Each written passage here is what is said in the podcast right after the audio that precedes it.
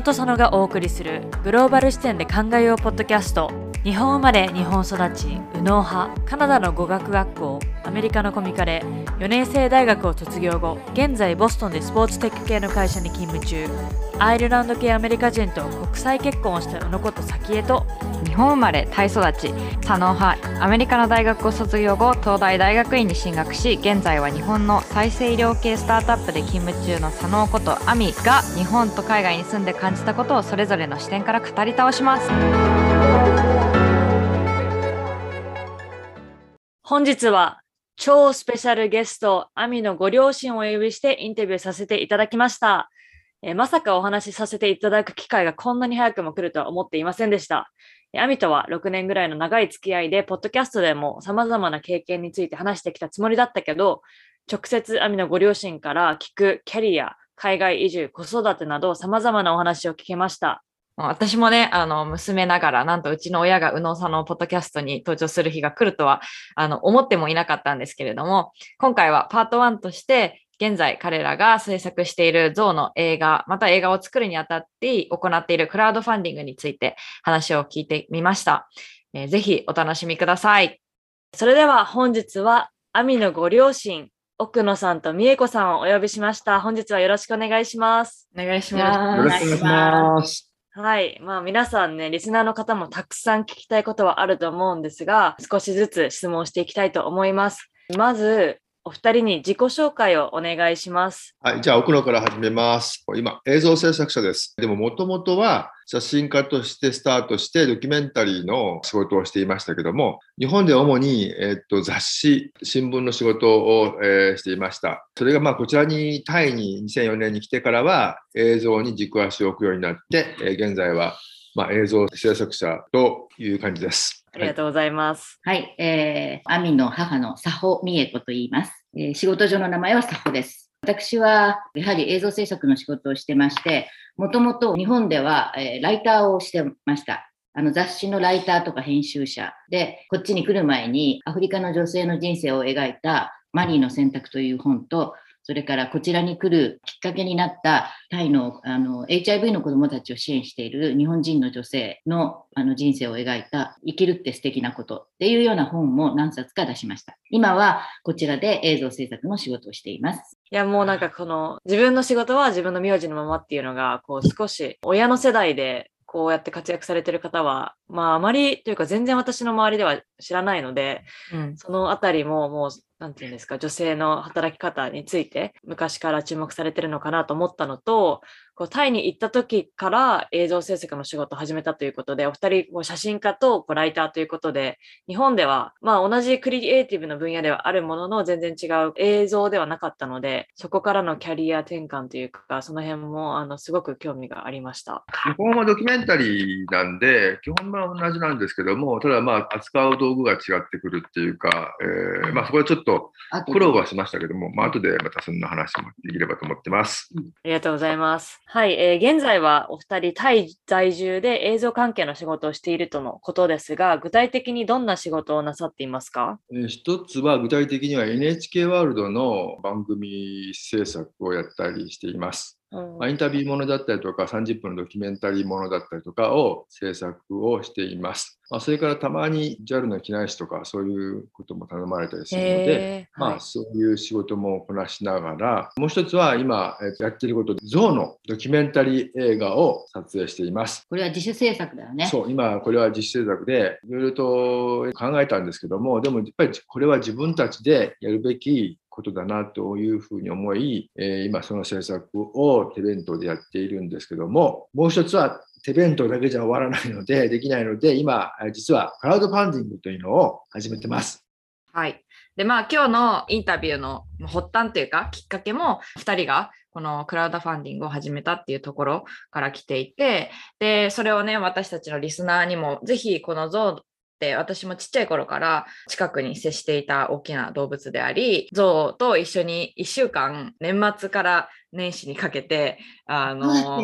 そう一人でタイの地方にバスで行って、まあグループで行ったんだけど、私が家族から一人で行って、うん、で本当にドアもないようななんかこう掘ったて小屋じゃないけどすごい簡易的なところで寝て、あのゾウとずっといっしゅうかん毎日朝から晩まで過ごしたっていうこともあったりして、ゾウっていうのは私にとってもすごく特別な動物なんだけれども、その中で今回ふたりが作っているこの映画についてクラウドファンディングを始めたということで、ちょっとそれについてこれから聞いていければなと思います。で、あの、はい、今回自主制作プロジェクトということですが、その映画のタイトルと、まあ、どういった映画になるかをまず教えてください。はい、あの映画のタイトルは日本語ではエレファントの叫び、英語では The Roars of the Elephant, Roars of the Elephant というタイトルです。どんな映画かというと、今コロナ禍になって見えてきたことなんですけども、象が非常に苦境に立たされているというか、まあ、象だけじゃないんですよ。社会全体がもう大変な状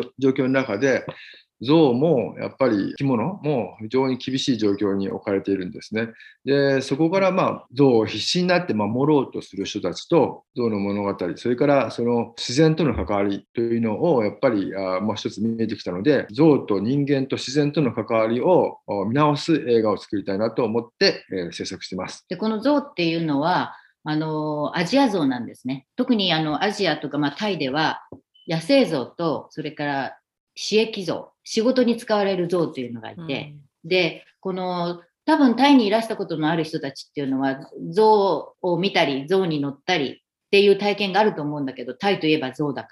ら、うん、でその象に乗ったり、それからショーをしたりとかパフォーマンスしたりとか、そういう象は私益象っていうんです。でこの私益象っていうのは実はタイでは家畜に所属していて、レジスターしなきゃいけないんですね、所有する。でその私たちも観光で昔アミたちを連れてにせんよねんにこっちに来た時に真っ先に象の取材をしたんです。すごくやっぱり象ってこう大きいのに人間との関係がすごく強くて優しいイメージがあって不思議な動物だなって、まあ、日本ではなかなかお目にかかれない、動物園でしかお目にかかれないって、うん、その取材を真っ先にしました。その時には象にも乗ってたし、何の意識もなく、うわ、ワクワクするねなんて乗ってたんだけど、でもそれからしばらくして、今度の映画の主人公になるレックさんという私たち、まあ今親しい友人ですけど、国際的な動物と自然と、まあ主に動物保護活動家ですが、彼女に会ってから観光象、観光であの乗ったりとか、ショーをする象の背後にものすごい虐待に近いトレーニングをされるっていうことを初めて知って、そんな背景があったなんてっていうことからいろいろ調べ始めて、このことを日本の人たち、もちろん世界では今もう動物保護、自然保護も意識が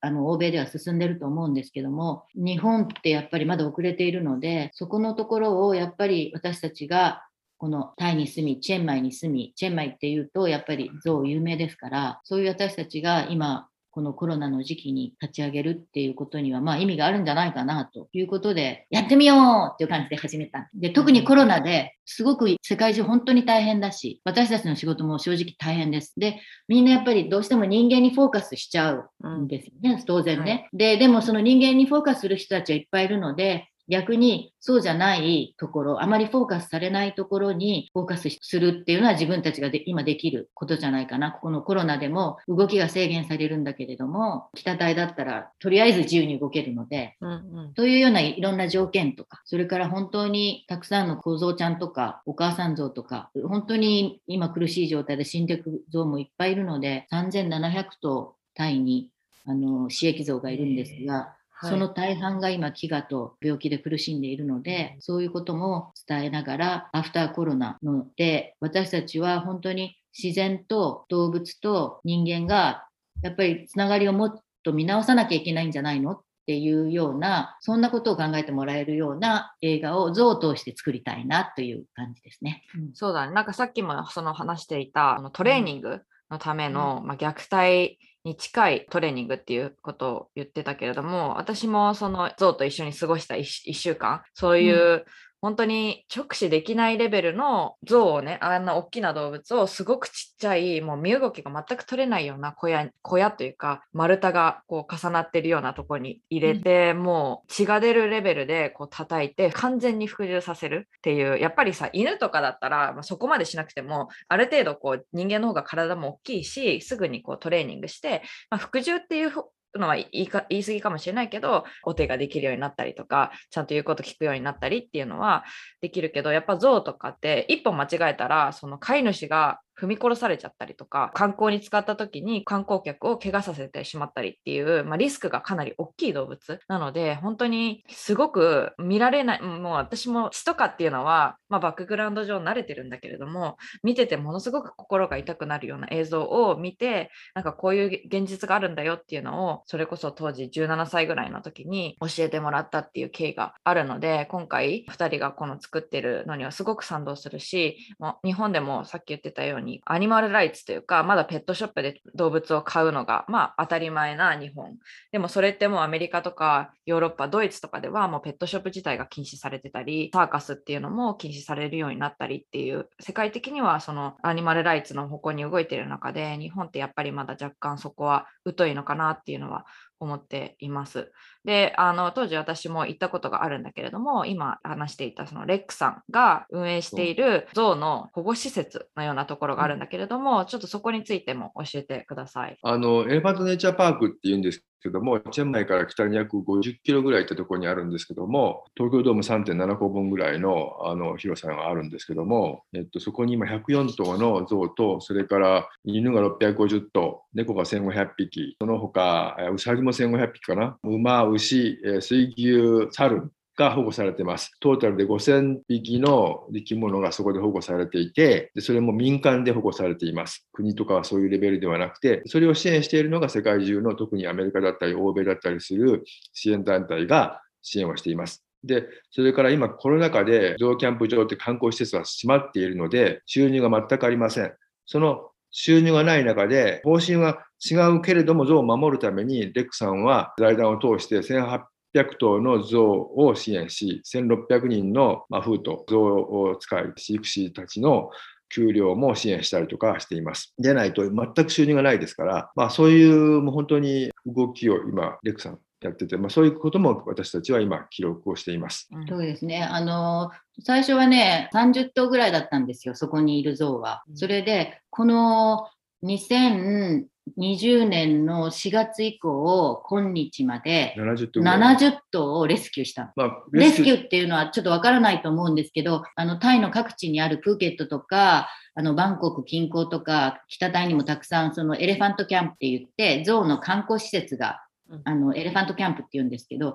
そこのエレファントキャンプが収入が全くないので、もう全く今ないです。で、だけど食べさせていかなきゃいけない、自分たちのところにいる象を。で、餌も買えないし、象のあのお世話係のマフーと飼育士の人の給料も払えないっていうような状態で、どんどん痩せ細っていくんですよ、象、象たちも。で、マフートの人たちは仕事がないから自分の国に帰っちゃったりして、象の世話をする人がいないと象も生きていけないっていうような大変な状況が起こっていて、それがいちねんはん以上続いていく中で、レックさんがやっている財団も設立して運営しているので、そこの財団にヘルプを求めてくるわけで、そのヘルプに対応して、あのトラックに象を乗せてレスキューして、私たちも一緒に取材しましたけども、はっぴゃくキロぐらい象を移動させるわけですよね。エレファントネイチャーパークというところまで。で、それがトータル去年からななじゅっとうぐらいで、ついに今もうひゃくよんとうになっちゃった。そういう施設です。そこはあの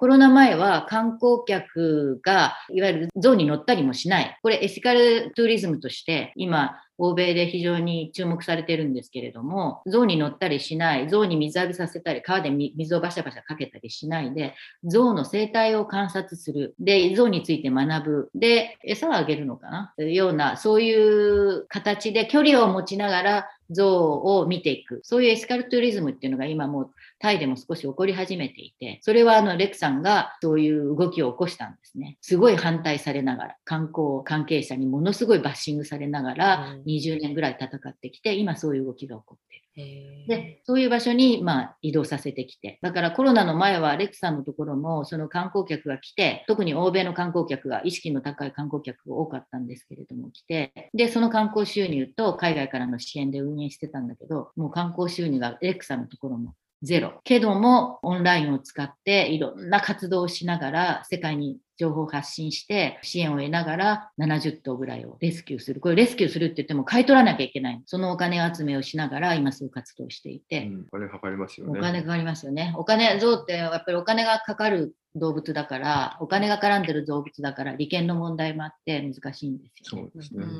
象って魅力的だし、あのやっぱり象キャンプ場がさんびゃくごじゅっかしょぐらいあるんですけども、やっぱりそれはなぜかというとやっぱお金になるからなんですよね。うん、やっぱり象にあ見たいとか象に乗りたいとかいろんなそういうニーズがある中で、まあ、象って本当に頭もいいですし、だからこそまあいろんな演技もさせられることできるんですけども、まあそれがまあお金につながっていくっていう、そこでやっぱり反面象が苦しんでいくっていうか、そういう状況があるので、まあ、やっぱそういう状況も私たちはしっかりと記録していきたいというドキュメントと映画の中に入れていきたいなと思ってます。だから多分日本人のリスナーさんにしてみれば、象って動物園でなんか距離を置いて見るのが象っていうイメージあると思うんですけど、でも今日本の動物園も本当に転換期、国際的にやっぱりアニマルウェルフェアとかアニマルライツとか動物の保護に関しての動きがすごく出始めているので、日本の動物園も非常にあの批判されていて、うん、象が動物園で一頭で過ごしていること自体すでに虐待なんですよね。なぜならば象の本質って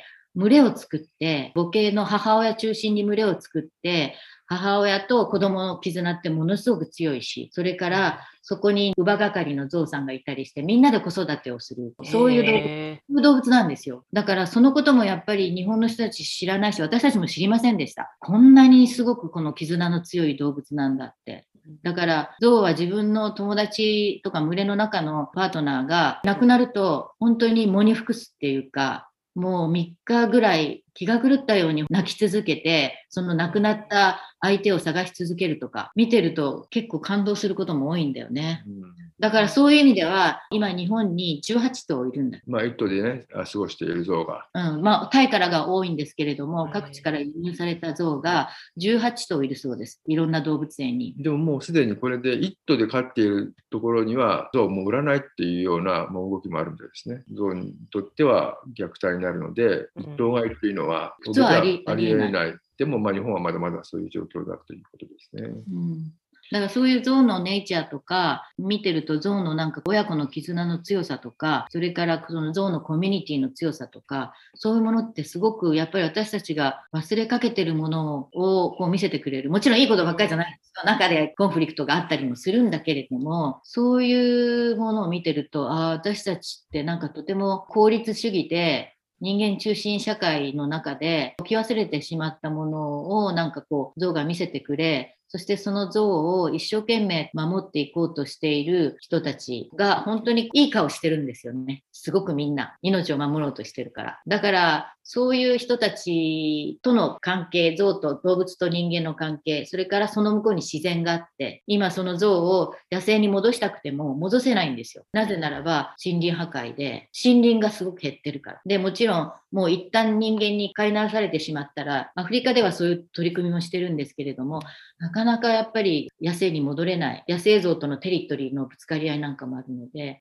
この難しい問題に対して一生懸命こう取り組んでいる人たちを取材しながら、自然破壊の問題も含めて私たちってこれからどうやって自然と動物と付き合っていくのかなっていうのを考えていけるようなテーマにしたいし、なんかそれは別にあの象でなくてもいいと思うんですね。本当に身近なあのワンちゃんだったり猫ちゃんだったり、身近なところからやっぱり動物と人間とその向こうにある自然との関わりみたいなことをなんか考えてもらえると嬉しいかなみたいな。うん、そのコロナですごくやっぱり観光業が世界的に影響を受けていて、まあ、その特にタイの観光を支えてたのが、まあ、象の観光っていうところだけれども、でコロナって、まあ、だいぶ日本に住んでると東京の感染者数とかも減ってきてたりとか、まあ、アメリカの様子を見ててもみんなマスクフリーで外で大勢で集まったりっていうところを見るので、もうそろそろこう終わりはある程度見えてきてるのかなって思う中、まだタイは場所によってはボーダーが開かれてなかったりとか、まだ私もタイに帰りたいんだけど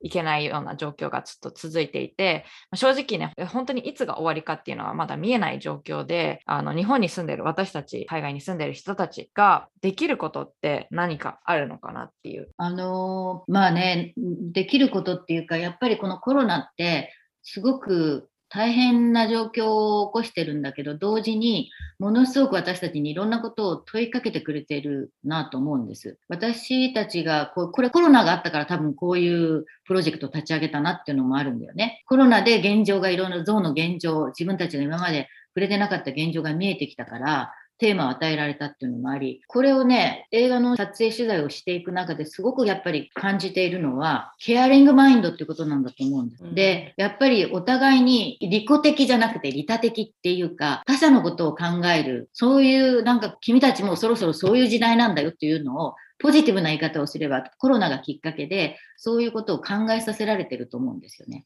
うん、で、やっぱり何ができるかって、それはそれぞれの場所でできることっていろいろあると思うんだけども、そのコロナを通じて相手のこと、人のことを思いやるとか、それから大事なものを保護するとか、やっぱりコロナを通じて人間が人間活動をストップしたらあれだけ山が見えるようになったとか、いろんな状況が出てきてますよね。で、やっぱりそれって人間の今までのその人間中心の効率中心で動いていく人間社会っておかしいんじゃないの？っていうことを問いかけてると思うんです。だから私はこのコロナの時にやっぱり相手を思いやるケアリングマインドと、それからコンサベーションですよね。それはあのアニマルコンサベーションでもネイチャーコンサベーションでもいいけれども、自然とか動物とか自分たちの周りのものをやっぱり大切にしていく。これはまあケアリングマインドにつながるんだけど、それからもう一つ、私 C にこだわってるんですけど、あとクリエイティビティ。やっぱりいろんなものがストップしてしまったところから、何を自分が作り出せるのっていうことを考える機会。だからさっき言った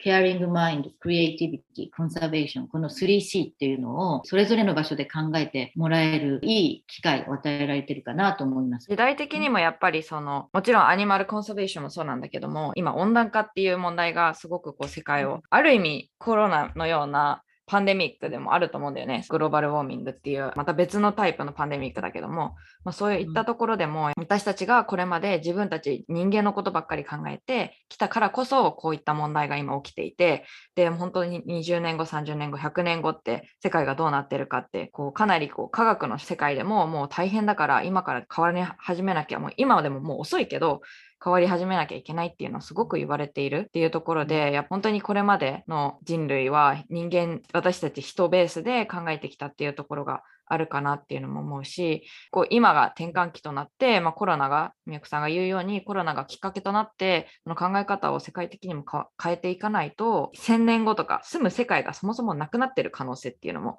全然あり得るような現状かなっていうのは正直私も危惧しています。うんうん、そうですね。どうやってやっぱり自分たちがゾウであったりとか生き物であったりとかと一緒に生きていけるのか、そういう環境を維持できるのかっていうことは、やっぱりとてもこれから本当に真剣に考えていかないといけないというふうに思いますね。やっぱそこは。うん、でやっぱりそれってアミとかザキエさんとかの世代の本当にこう抱えていく課題なんだと思うのね。うん、だから。あのでそれよりも本当に今の若い子たちが抱えていかなければいけない課題で、私たちとしてはやっぱり次に手渡せるようなことで何ができるのかなっていうのがこう私たちの模索だったので、じゃあ映像制作のスキルを使って自分たちがここにいてできること、チェンマイだからこそできること、海外にボンボン飛んでいけなくてもできることっていうことでゾウというテーマが出てきて、やっぱり一つのそういうゾウというあのフィルターというかレンズを使ってあのそういうことを み, みんなに考えてもらえるようなものにしたいな、うんまあ、これ本当にコロナだから出てきたテーマだよね。まあそうですね、うんはい、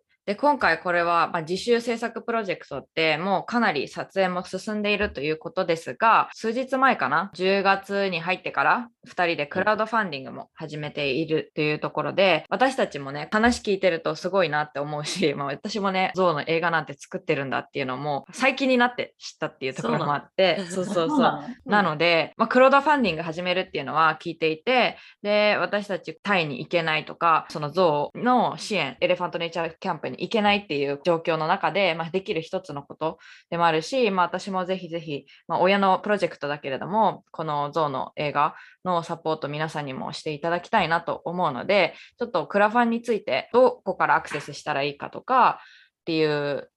のも含めてあの共有ください。インスタの アイディー は Asian アンダーバーエレファントアンダーバームービーです、えー、なので、まあ、インスタ皆さんやってると思うので、そこでアジアンアンダーバーエレファントアンダーバームービーで、まあ、私たちのポッドキャストのショーノートのところにもそのリンク貼りますし、まあ、あのインスタとかでもあの飛べるようにリンクをこう貼ったりとか、あとはアカウント名を貼ったりっていうのもするので、まあ、そこからぜひぜひ見ていただければなと思います。で、そこに写真とか像の映像とかも上がってるだろうし、あのクラウドファンディングもそのインスタのディスクリプショントップのプロフィールのところにリンクが貼ってあるということなので、ぜひそこからアクセスして見ていただければなと思います。で、キャンプファイヤー上での、まあ、説明っていうところもふたりで考えて書いてあるので、すごく読み応えのあるようなものになってると思うし、まあ、それを読んで共感するとか賛同したいっていう思う方がいらっしゃれば、ぜひぜひクラウドファンディングに参加していただければなと思います。はい、あともう一つ、えっと、ウェブサイトのもうオープンしてます、日本語。ロアーズ アール オー エー アール エス の ロアーズ ですね。ロアーズ エレファントムービー ドット コム です。まあ、そういったあのいくつかプラットフォームで発信しているみたいなので、ぜひぜひそういったところにアクセスして、まあ、クラウドファンディングもそうだし、まあ、映画についても学べるかなと思うので、まあ、今日いろいろ話してくれたけれども、そういったプラットフォームで書かれているということなので、ぜひ見てみてください。そうそう、ぜひお願いします。そう、それで映画の予告編もあのさんぷんぐらいで入れてるので、クラファンのページに行けば、うん、だからぜひ見てください。あ、こんな映画になるな、イメージとしてはこんな映画なんだなとか、あと奥野さんとゾウの笑える交流のショートビデオとかも載ってるので、ぜひあの見てみてください。はい、そうですね、まあ、様々なあの映画の話だったり、まあ、正直私ゾウの映画と聞いてよく分かってなかったのですが、まあ、そこのあのドキュメンタリーから考えさせられる私たちの人間自体のあの問題というのもあるということで、すごく楽しみにしてますし、あのかなり映画のことについても話していただいたんですが、まあ、最後に私から質問で、まあ、今コロナ禍ということですが、まあ、アフターコロナに差し掛かってはいるものの、留学している方だったり、まあ、みんな仕事でもあの毎日働いている方が多いんですが、その上で生きていく上で大切だと思うのはありますか？お二人のこうご経験からぜひアドバイスをいただけたらと思います。はい、まあ、あのお話でも何回か出ましたけれども、やっぱり自分の人生で本当にこう迷うことっていっぱいあると思うし、私たちも今本当に迷いながらいろんなことにトライしてるんだけれども、迷った時にはやってみる、アクションを起こす、これ早紀江さん得意だと思うんだけどあの本当にリスクテイカーになるということですよね。人生って本当にリスクいっぱいあると思うんですよね。こんなこと私たち言ってたって、来年どうなってるかわからない。なぜならば健康の問題とか努力してますけれども、だから今できることに対してできないかなと思ってもやってみる、リスクテイクをしてみる、これはすごく私は大事だと思います。これが道を開いていく手段だと思うし、リスクテイクをすることで次が開けていくし、ネットワークが広がっていくし、うん、でその時にリスクテイクをする時にやっぱりもう一つ、私はいつも自分で心がけてるんですけれども、オープンマインドでいるということですよね。なんかこういつも心をオープンにしていて、あ、そんなの嫌いとか、そんな人とあんまり付き合っても無理かもとかじゃなくて、一旦やっぱり話聞いてみる。で、あ、なるほど、そうなんだ、そういう見方もあるんだっていうことがすごく見えてくるので、いつも心をオープンにしてリスクテイク、まあ日本語で言えばチャレンジするってことだと思うんですけれども、チャレンジすること、そのためにアクションを起こす、そこがすごく大事かなと。それで私たちも道を開いてきたところがあるので、これからもわかりませんけど、この映画もそれで道を開いていこうとしているので、ぜひリスクテイカーになってください。まあ僕らは簡単に、えー、毎日おいしいものを食べる、それ大事だよね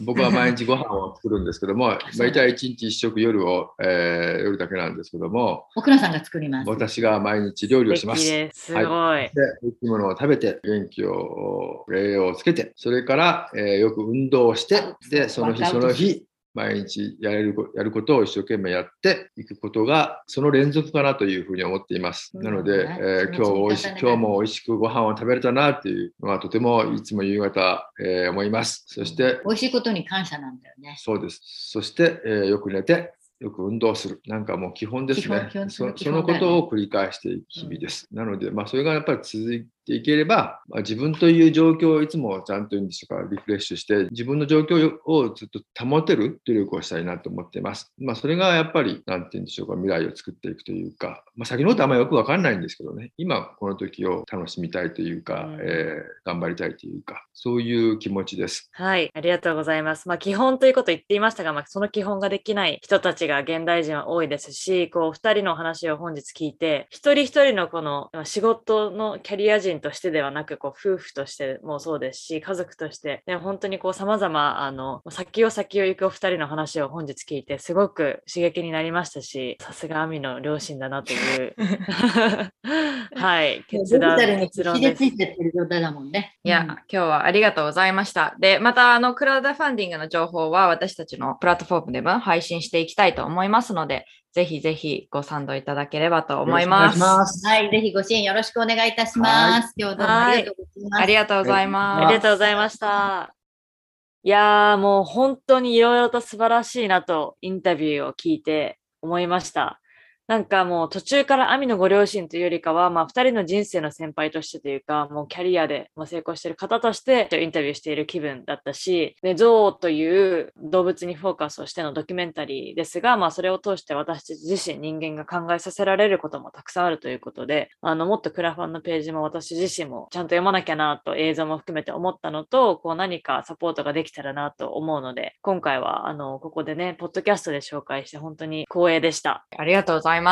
改めてうちの親はとてもパワフルだなというふうにも思いました。ふたりとも本当にもうろくじゅう代なんだけど、ね、にじゅう代の子供ふたりよりもアクティブに体力作りとか、まあ、自分たちの仕事をしているなっていうふうにも思いながらインタビューしてました。で、今回のドキュメンタリー映画は私もすごく思い入れになって、まあ、大好きな動物の象を取り巻くコロナでの環境だったりとか、まあ、本当に表には出てこない観光業に使われている象の裏の世界などについても映像に残しているとのことで、前々からやっぱドキュメンタリー映画をね作りたいっていう風に、まあ、父親がかなりずっと言っていて、でそれが今回実現するというところで、さすがの行動力ですごいなっていうふうにも思ったし、まあ、一プロフェッショナルとしてその有言実行しているのはなかなかできないことだなというふうにも思いました。で、今回の映画は作品としてもそうだけれども、私たち人間としてこの地球で生きること、また自然と共存することなどについて教えてくれるので、ぜひぜひご支援のほどよろしくお願いいたします。今回のエピソードに質問がある方は私たちに連絡をお願いします。メールアドレスは コンタクト うのさの アット ジーメール ドット コム、 Facebook のうのとさのコミュニティへ参加をすることによって私たちと直接やり取りをしたり、エピソードの裏話なども聞けるので、ぜひ参加してください。もし共感する、役に立ったと思う方は Apple のポッドキャストでレビューを書いてください。今後触れてほしいトピックや感想などはショーノートのお便りボックスから送ってください。うのとさのの エスエヌエス やポッドキャストのフォローも忘れないでください。 We'll see you next time. Bye.